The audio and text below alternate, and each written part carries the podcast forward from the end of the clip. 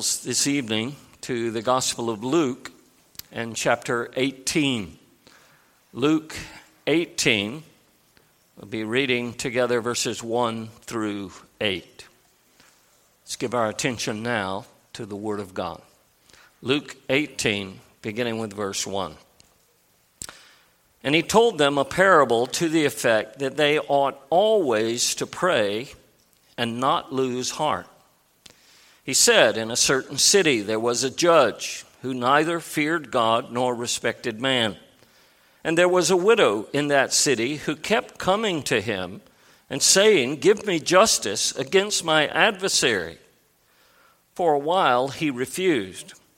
But afterward he said to himself, Though I neither fear God nor respect man, yet because this widow keeps bothering me, I will give her justice so that she will not beat me down by her continual coming. And the Lord said, Hear what the unrighteous judge says. And will not God give justice to his elect, who cry to him day and night? Will he delay long over them? I tell you, he will give justice to them speedily. Nevertheless, when the Son of Man comes, Will he find faith on earth? Thus far, God's word. Let's pray together. Father, we thank you that day after day, week after week, you bless us with your word and truth. And this evening, Lord, is no exception. You have given us these words to instruct us, to teach us, to help us to encourage us to pray. And we ask, Lord, that you will attend these words now by your Spirit and use them to strengthen us in our lives to your glory. We pray in Jesus' name. Amen. Last week, we were looking at our Savior's final words, the end of chapter 17. And if you remember, for those of you who were here then, that that is where Jesus is pressing upon his disciples the need, the absolute necessity of being ready when Jesus returns. Let me just briefly restate the points that we considered. Number one, that Christ's return will not be in the way that many think it will. He tells them, the kingdom of God does not come in ways that can be observed. You're not going to be able to see certain things happening, certain events taking place, and say, oh, okay, understand. That means Jesus is coming soon. Nor will the coming of Christ, the return of Christ, be a secret event. Instead, it's going to be like lightning across the sky. Everyone is going to see it, and everyone's going to know it when it happens. Thirdly, we saw that Christ's return takes place in the midst of normal, everyday activities. People were eating, drinking, buying, selling, planting, building until the day Noah entered the ark. Jesus said it's going to be like that. Normal things are going to be happening. Nobody's going to be expecting this to take place. And then, lastly, his return is going to be sudden. It's going to take place. There's not going to be time to prepare for it then. Two are going to be grinding at the mill. One is going to be taken, one is going to be left. Two are going to be sleeping in a bed. One is going to be taken, one is going to be left. It's going to be sudden. The time to prepare, brothers and sisters, is right now. We need to be prepared. Now, as we come to Luke 18 and this next section, I believe that what Jesus is doing, what Luke is trying to impress upon us, is how the Lord shows the immediate impact that this truth of Christ's return should have upon us. Do you see that? Do you understand that? Young people, children, Do you understand what effect? So you know Jesus is coming again. He's going to return. It's going to be like lightning. It's going to be sudden. There's going to be no time to prepare. What impact should that have upon your life? All of you, adults, elderly, it doesn't matter who you are, what impact is this truth of Jesus' return going to have? And it comes down to this when we truly believe what Jesus taught about his return, it should lead us to prayer. It should cause us to pray. And not just pray, but to pray always. And not just to pray always, but to pray and not lose heart not become weary, not become discouraged. Now, to help us implement that into our lives, our Savior employs two simple, easy to understand, yet very pointed parables. One of them we are going to consider tonight, the parable of the persistent widow, and one, Lord willing, next Sunday evening on the prayer of the uh, publican and the Pharisee. But right now, what we see is Jesus is showing us through this parable exactly what kind of praying Jesus has in mind. So, this should lead us to prayer. What kind of prayer? He's going to tell us. And not only that, but he also shows us how we can pray that way without becoming discouraged. So, we're going to look at four particulars, beginning with the first one the purpose of the parable, as seen in the duty and the danger. Now, parables, we've been through a number of them in our study of Luke, and most of you know that parables are simple stories of individuals or events that are designed to communicate or emphasize a particular spiritual lesson.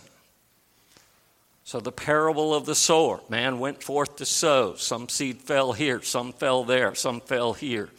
It's the need for the seed of the Word of God to fall upon our hearts and that our hearts be good soil, not hardened ground like the pathway. It's the lesson about the Word falling upon our hearts. The parable of the prodigal son that we recently considered is a parable that, among other things, emphasizes the sheer abundance of God's mercy, of God's love and of the blessings God bestows upon those who will turn from their sin and confess those sins and look to Jesus in faith. Now, in the case of the persistent widow, Luke leaves absolutely no question about the purpose of this particular parable. Look at verse 1. How does, how does he put it? he spoke a parable to them that men ought always to pray and not lose heart. Very simple. It's, it's, these are pearls on top of the ground. They're right there for us. And it's very clear. This is the purpose of this parable that men ought always to pray and not lose heart. Now, as Jesus deals with this, he, he focuses upon two elements here. Number one, the duty of praying always. And number two, the danger of losing heart or becoming weary in your prayers. Now, the lessons, my friend, before us are quite simple. But first, we see that one of the primary ways in which you prepare for the return of Christ is through praying always. Praying all the time. Praying about everything, big things, little things. Men ought always to pray, all the time. So, this is something we are to learn from this parable. We are to pray every day. We're to pray throughout the day. We're to pray every night. And if you're awake in the middle of the night, that's a good time to pray. The psalmist says, Seven times a day I will praise you. We know that he prayed at 6 a.m., at noon, at 6 p.m., and he got out of bed at midnight to pray. Somewhere in there, he adds three more times that he sets aside. This was not every prayer he prayed, but it was specific times that he used to pray.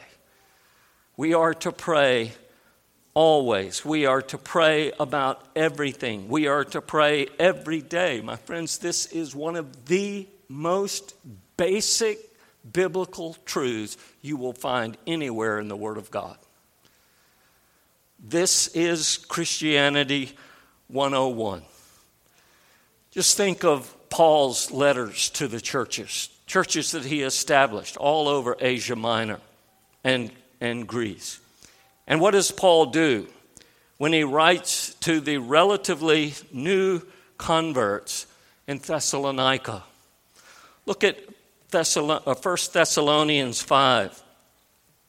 1 Thessalonians 5 and verse 17 when he says, Pray without ceasing. You are to pray always. Pray without ceasing. What about to the Ephesians? These were well taught, well instructed believers. And what does Paul say to them? Listen to what he makes part of the armor of God that he tells them to put on in chapter 6 of Ephesians 6 in verse 18. Praying always with all prayer and supplication. That is, all kinds of prayer, confession, thanksgiving, praise, supplication, intercession. Pray always. And use all kinds of prayer and do it in the Spirit of God. Let the Spirit be the one that guides you in that. Colossians 4 and verse 2, Paul says, continue earnestly in prayer. How lethargic we sometimes are when we pray. We go through the motions. Paul says, when you pray, Think, think of those opening words of Matthew Henry, seizing that special moment of taking hold of Almighty God. Pray, pray earnestly, pray always, pray vigilantly, he says in Ephesians or Colossians 4. And then those classic words that he gives us in Philippians 4 be anxious for nothing. You've got things that trouble you? Have you got things that disturb you? Paul says, don't be anxious about them. Be anxious for nothing. But in everything, by prayer and supplication, let your requests be made known to God the duty of praying always. I hope you're getting the picture from these verses. The duty of praying always is not just for a select few. It's not just for the really spiritual individuals. It's not just for your pastors. It's not just for retirees that have nothing else to do all day long. This duty belongs to each and every one of us. Children, this duty belongs to you. you can pray. You can pray all day long. You can pray at night. You can pray in the morning. Pray that God will open your eyes and show you more of Himself, more of Christ, of what it means to trust Him, to believe in Him, to live for Him. You young people, teenagers, this is for you. You've got your own special, unique situation and, and struggles that you deal with. Pray. Pray all day. Pray always about these things. And don't grow weary in it. Pray that God would be gracious, that He would draw you closer to Himself, that He would help you to be faithful to Him and obedient to His word. Pray, husbands Wives, you got plenty to pray for. This is for you. Pray that God would make you a godly husband. Pray that God would make you a godly wife. You parents, pray. This is for you. Pray always for your children, for your grandchildren, that God would use you to form their lives and help them serve the Lord and be faithful. Pray for your neighbors, for their salvation, for your coworkers. We could go on and on and on. Every single one of us. Pray, widows. This is for you. This was a widow who's going and giving us this model of prayer. This duty is for every follower of the Lord Jesus Christ. But listen, this duty will not be performed lightly. This duty will not be carried out flippantly. This is something that must be purposefully and vigorously cultivated in your Christian life. It will not happen automatically. Most of us know that all too well. But Jesus doesn't stop there. He talks about the duty of praying always, but then he warns about a particularly common and deadly danger, and that is the danger of losing heart, of becoming weary in your prayer life of becoming discouraged. Now, what happens to your prayers when you become discouraged with prayer? What happens when you become distracted by so many other things going on in your life, your work, your family, the needs that you have in different ways? What happens when you become discouraged and distracted. Usually, we stop praying, or at least faithfully and earnestly and vigorously. We stop praying.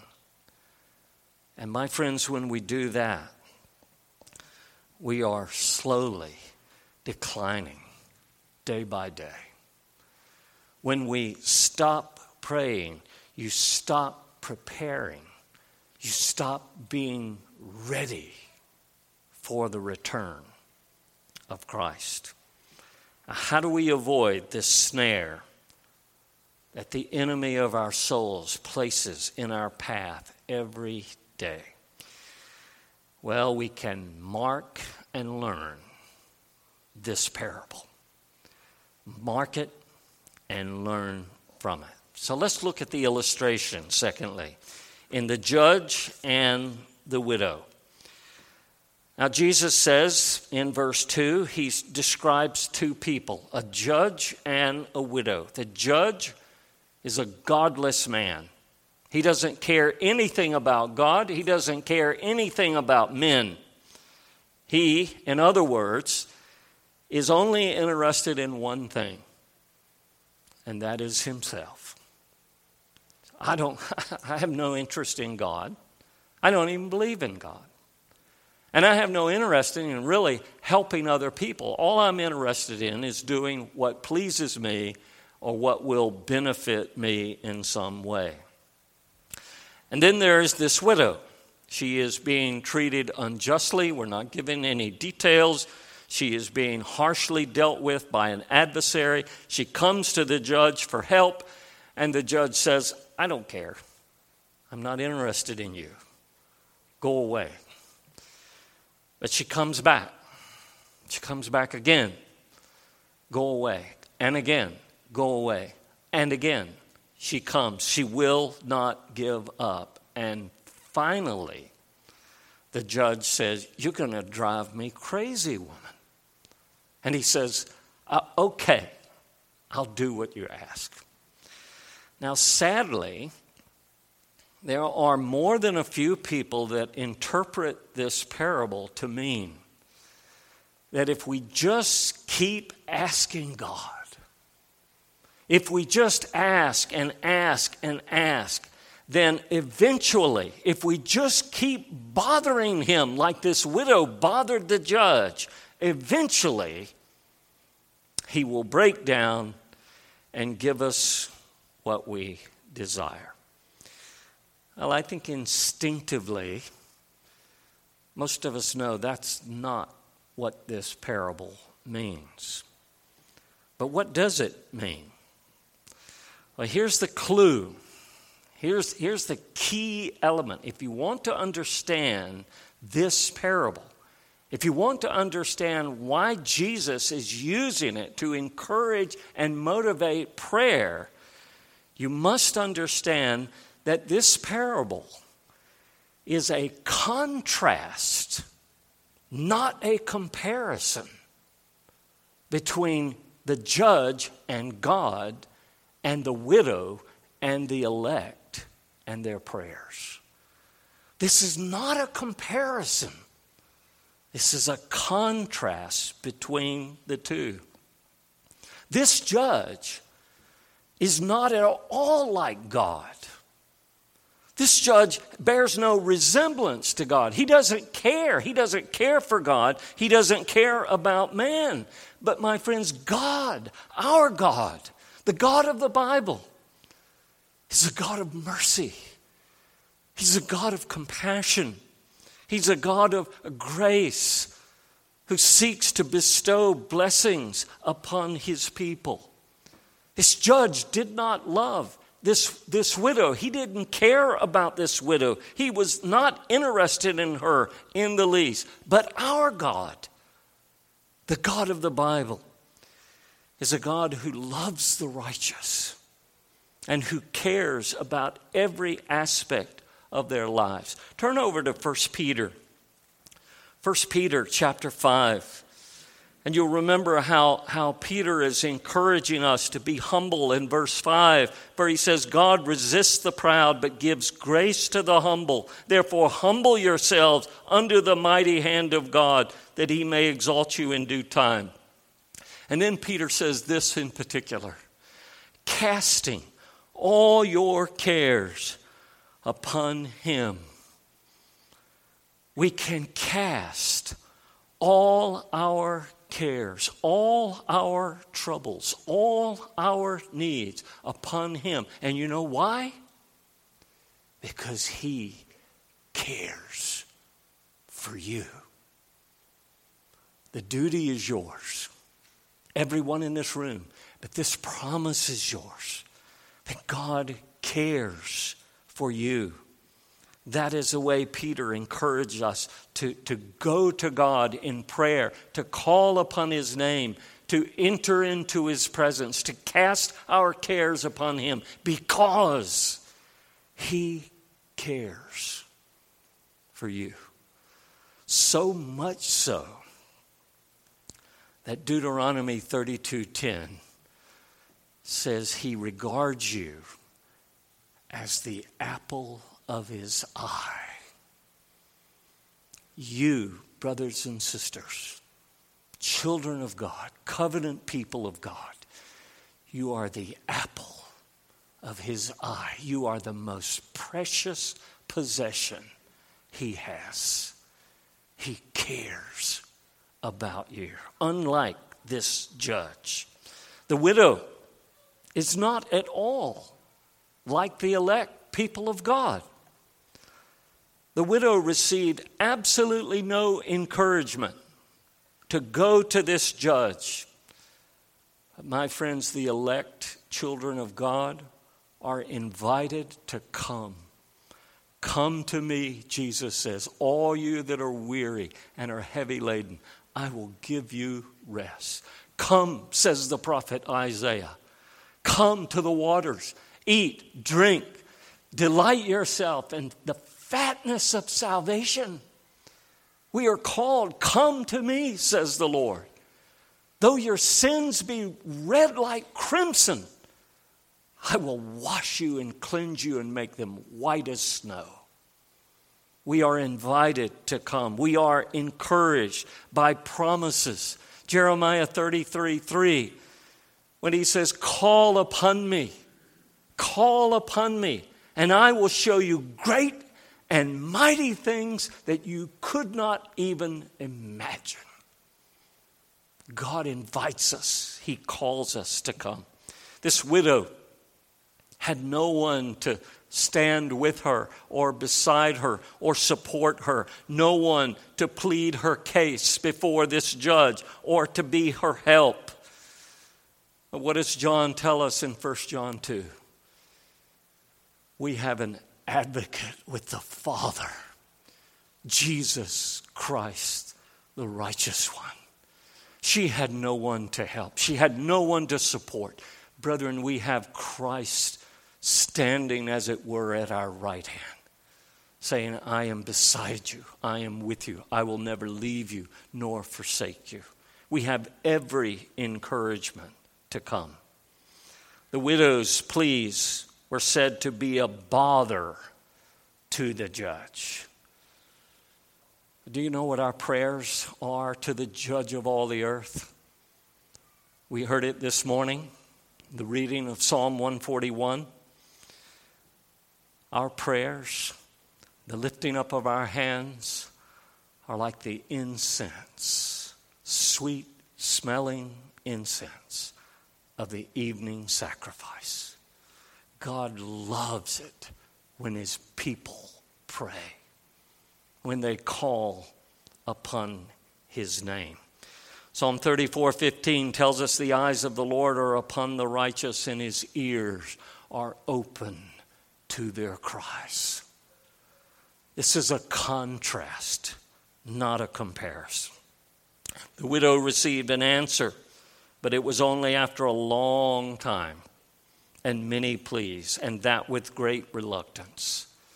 But Jesus says God will answer the elect who cry to him day and night speedily. Now, that brings us to our third point, and that is the encouragement of the parable because our God is a God who hears prayer. When we see this parable as a contrast, not a comparison, we realize our Savior's design is to give his disciples encouragement to pray, to pray always, and not grow weary. Simply put, what Jesus is setting before us is this that your heavenly Father loves you beyond conception. He loves you. He cares for you. He cares about every need that you have. And therefore, we are to pray always and not lose heart. We are to pray about everything and not become discouraged. But he's not only gracious and loving and caring, he's strong and he's mighty and he's wise and he will do what is good for you and for the glory of his name. I love that scene for you C.S. Lewis fans, and particularly the movie The Lion, the Witch, and the Wardrobe. And the faun, the first time he sees Aslan, he's terrified. And he turns to Lucy and he says, Is he safe? And she says, Safe? Of course not. He's a lion. But he's good. He's strong and powerful. He can tear his enemies into pieces, but he's good. And that's what we can say about our God.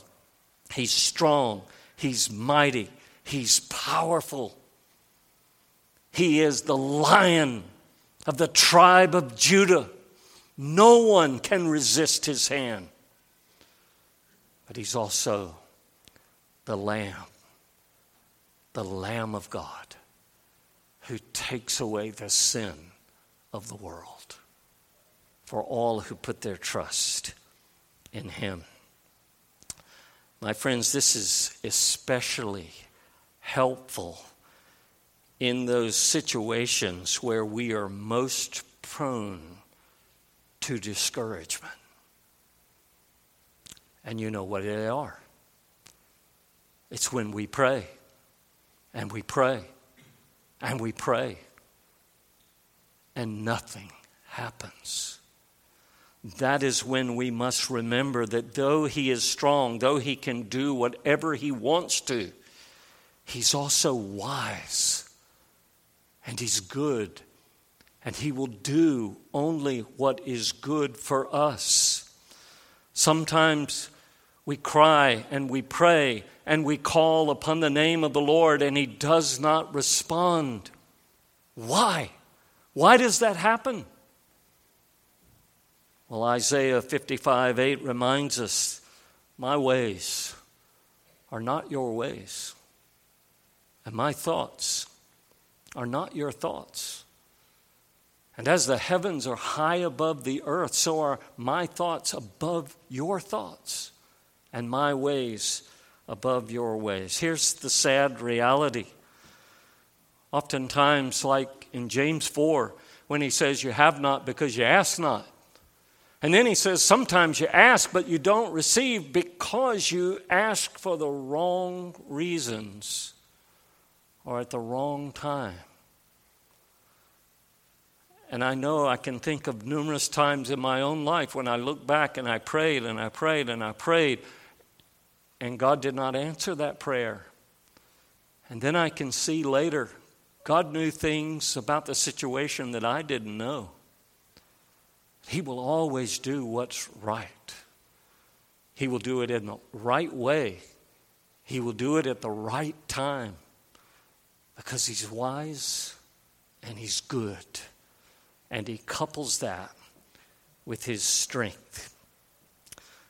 This truth caused Bishop Hall to write good prayers never come weeping home. Either I received what I asked for, or I received what I should have asked for.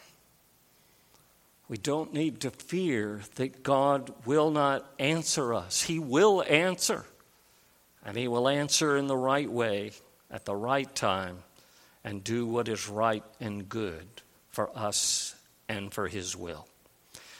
Well, lastly, the conclusion of the parable and this question about faith.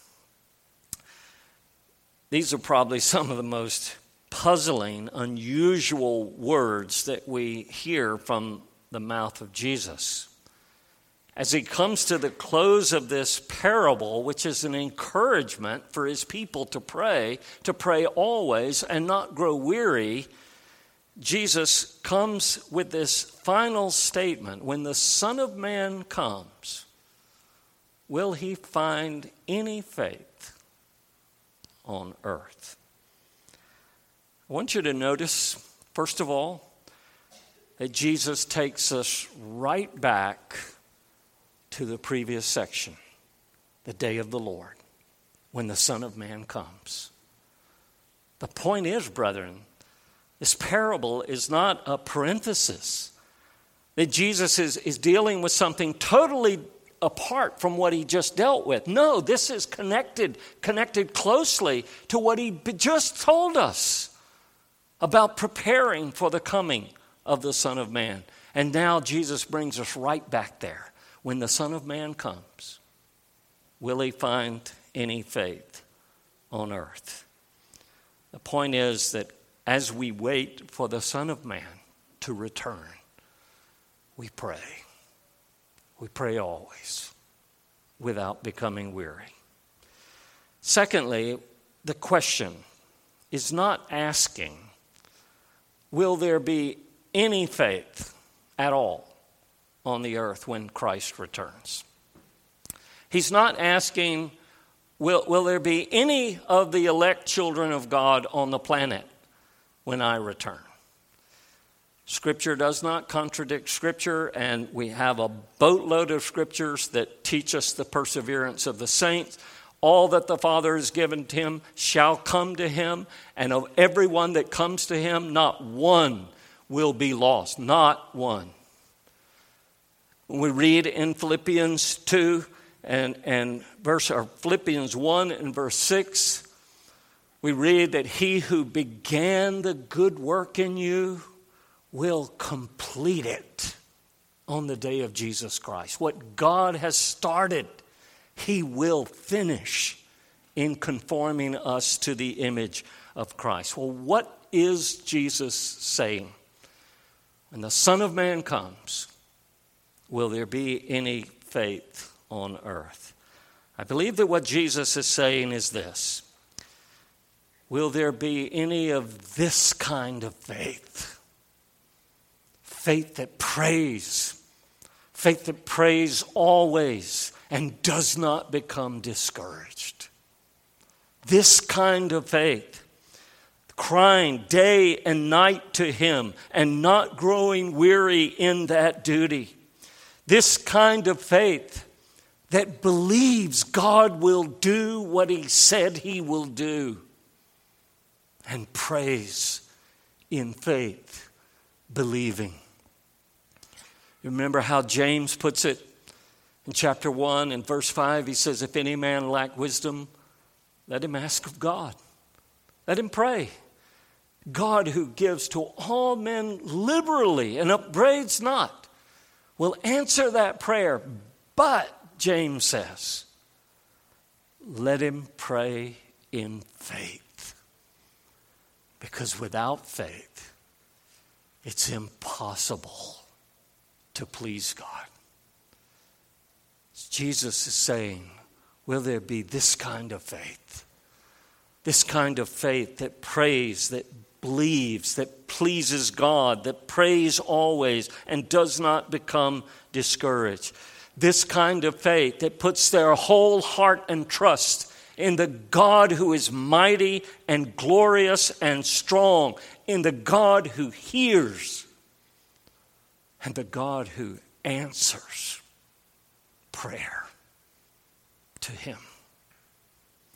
Brethren, may God take His word and not only teach us and instruct us what He wants, but may by His power give us grace today, tonight, tomorrow, and all week long, all our lives long that we would pray always and not lose heart.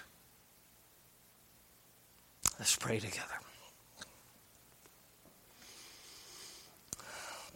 Father and God in heaven, we thank you that we can call upon you, a great, mighty, and awesome God, to know that there is no one like our God, glorious in holiness fearful in praises, always doing wonders. The Lord, open our eyes and open our hearts to receive your truth, to apply it by the grace and work of your Spirit to our lives, that we might bring you glory and see the name of our Savior, the Lord Jesus Christ, exalted. We ask it in His name. Amen.